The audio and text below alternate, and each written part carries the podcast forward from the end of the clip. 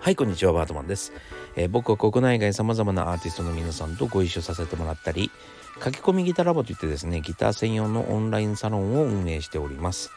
えー今はですね、スムースエースさんという、えー国内最高峰のコーラスグループの、えーサポートをギター1本で、えーやっております、えー9月の23日渋谷セブンスフォロワーというところでですね水中カメラというバンドの皆さんと、えーツーマンをやりますのでチェックしてみてください。えーというわけでですね今日はえっと提案っていうのはね大事だよねっていう話をします。はい。でえーっと今日はですね、えーまあちょっと雑談から入りたいと思いますが今日はあの僕が前から言ってます本の、えー初めて書くね本の、え打ち合わせをやってきました、え某、えメーカーの方とですね、えーその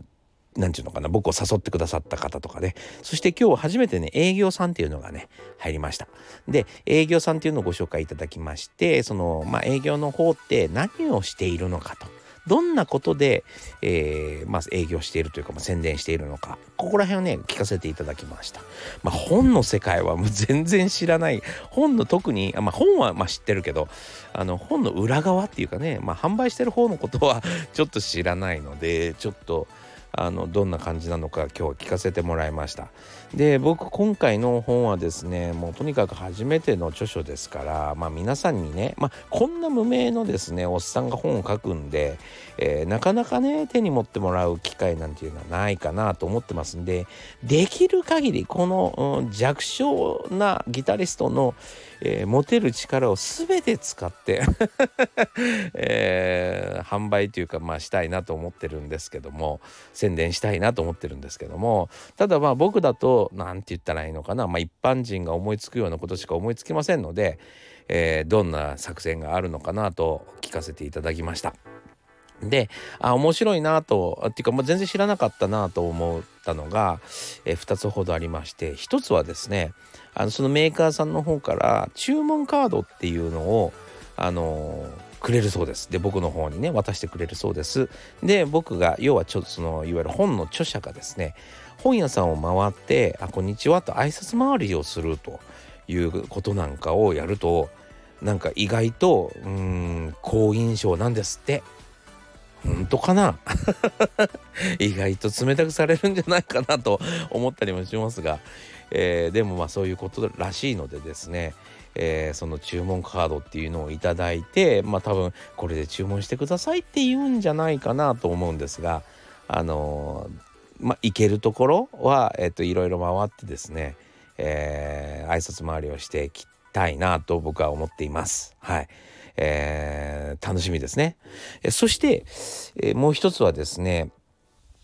あのー楽譜問屋さんっていうところがあるらしいんですよ。要は楽器屋さんとかに、えっと、楽譜を卸している業種の方が全国にいらっしゃるそうなんです。えー視聴者さんの中にそういう仕事されてる方いますかね？僕はねちょっと初めて聞いたあのお仕事だったんですね。そうまあちょっと CD はねディストリビューターっていうのがいますけど、えーディストリビューターさんの感じなんだろうなとは想像がつきますが実際どこがどんなことやってるかはちょっとあんまりよく知らないっていうのが正直なとこです。えーというわけでですねその人たちに、えーと仲良くなればですね、えー何かいいこと いいことがあるかもしれないということでちょっと僕は楽譜問屋さんを 今懸命に探したいなと思ってる次第でございます。皆さんなんか俺実は楽譜問屋なんだよねっていう人がもしいましたらですねえっ、とぜひご連絡いただきたいなと思います。はい、えーもうバッチリ、えー接待させていただきたいと思いますんで、えーぜひご一報ください。またあの僕の友達がっていう方もですね Amazon ギフト券とかい やらしいいやらしい。でもまああのいろいろもし、えー情報で協力していただける方がいらっしゃいましたら、えーぜひご一報いただきたいなと思う次第ですね。そのまあ楽譜問屋さんというところにまあちょっとお話ししてえっとまあこういうあとこういう本を出すんですよというね熱意を、えー、知っていただけたら、えー、嬉しいなと思っています。はい。そんな感じで教えていただきまして、えー、まあそれ以外にもいろいろ話はあったんですけど、えー、まあ一応打ち合わせを終えました。もうなんかねすごくね嬉しいのがこのチームがですね今回のその本のチームがですねめちゃくちゃ熱くってあの普通ねいわゆる例えば撮影に使うまあ小道具だとかいわゆるその何ギターとかねえーアンプとかなんかなんだろうそこに映ってるものって大体まあ借りてくるっていうのが基本で、えー、まあそれを全部買ってるわけにはいかないじゃないですか。でもねなんか今回あの僕を誘ってくださったメあのメーカーの方はあの気合が入ってまして僕がねあのその本のの表紙で使うべきというか、えー、使ってほしいギターはねまあレンタルせずにですねその人が 必要なものとして必要経費としてですね買ってきたり あの僕がおすすめですよね。こういうのを使うといいですよ皆さんっていうエフェクターとかも買ってきてですね。自腹っすよ。自腹って僕に貸してくれるんですよ。いや信じらんない。そんなに熱くやってくれるのかって感じでですね。なんか楽しいことこの上ないですね。はい。なんかそういうなんか思いってすごく伝わってくるじゃないですか。なんかやる気になるなって感じでですね。まあ本当に。ありがたいばかりです。ちゃんとなんか計画立てね立ててねいろいろやれたらいいなと本当に思ってます。はい、えー、というわけでですね12月の頭ぐらいかな、えー、というわけでですねまあちょっとあの知っといていただけたらなという感じですね。はい、頑張って、えー、最後まで作業を終わらしたいと思います。はい、というわけでですねえー、っと今日の本題ですけど提案こそ全てというお話をしたいなと思います。提案こそ全てじゃないかな。タイトル何がいいかな。提案えっと一歩抜き出るにうんぶち抜くには提案が全て提提案ぶち抜くには提案だがいいかな。なんか 誰に聞いとんねん。ぶち抜くのには提案が必要ってことが、えー、いいかもしれませんね。ぶち抜くには提案が必要。はい、これにしましょう。えー、というわけでですね、何も考えてないで話し始めてるのが分かっちゃってますけども、あの提案が大事だと思うんですよ。まあこれどういうどういうあのことがあったかっていうとねあの僕の使っているギター TMP ギターっていう TMP さんっていうところが作ってくださってるギターを、えー、買いましてもう2つ持ってるんですけど1つはね中古で購入したんですね。でその中古の方がやっぱり中古なんで塗装がちょっとやれてきてやれてきてって通じるのかな？やれてきてえっとうんそのやれてきてしまったやれてきたまあちょっとなんか良くなくなってきたってことね。あのとちょっと溶けたりかけたり。なのでえっと直してもらいたいなと思ってですね持ってったんですね。でそのまあえっ、ー、とついでなので、まあ、全部を一回見直すということでね、えー、見てみたら前の持ち主さんがまあ結構いらんこと いらんことをしててそれがですねうまくできないと。うまく剥がせないと要はその、えっと、何か貼り付けちゃってるのでそれ剥ごうと思うと塗装が剥がれたりいろいろして困っちゃうなみたいな、えー、ことと含めてですねえっとバートマンのプレイ YouTube で見るバートマンのプレイを見てる限りだとえっともっとこういうこういう風な、えー、パーツにした方がいいとか、えー、こういう風な配線にした方がいいよみたいな提案をくださいまして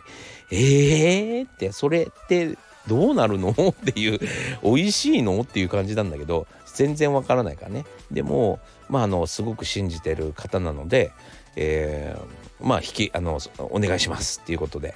えー、お願いして今してみました。楽しみですね。あのどうなるのかが。まあなんで、えっと、そんな提案ができるかというとやっぱりあの国内最高峰の、えー、ルシア要はそのギター作りの人ですから、えー、演奏者の演奏具合を見るとですねあーなんかこの人窮屈そうな音出してるなみたいなことが分かっちゃうわけですよね、えー、あっちのパーツに変えたらもっといい音すんのになみたいなね。こういう設定にしたらみたいなそういうことが思いつくんですね。それはやっぱりうんなんだろうなまあえー、専門家の極みだからこそできるのかもしれないですね。まあ、例えばマクドナルドの店員さんが「あーなんか栄養が足りてないですねサラダもどうですか?」っていうのとかって ちょっと大きなことだもんね。そうだからまああの普通の仕事ではなかなかできない要は時給の仕事ではできない話だけどやっぱり、時給じゃない料金が高い、えー、お仕事の時にはそここそないと。行く必要がないなっていう気がしません？これねちょっとねあの前から思ってたことなんですよ。これはもう僕の自分の何、えー、て言うのかな短所というかまあコンプレックスでもあるとこなんですけどもあの頭が大きいです。鉢がね大きいんですよ。頭がね。でやっぱりその髪型がねなんか似合うものと似合わないものがあるわけですね。より頭が大きく見えるようなヘアスタイルはやっぱり似合わないんですね。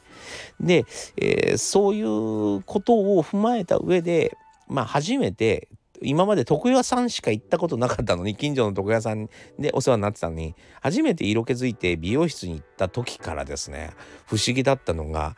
えっと、床屋さんだとまあなんだろう3,000円ぐらいで結構切ってくれる3,000円もしなかったかなあの頃は2,000円ぐらいだったかもしれませんけどえ切ってくれるのに対して、まあ、美容室に行くとやっぱ1万円とかするわけですよカットとなんだカラーとかってやると。えー、なので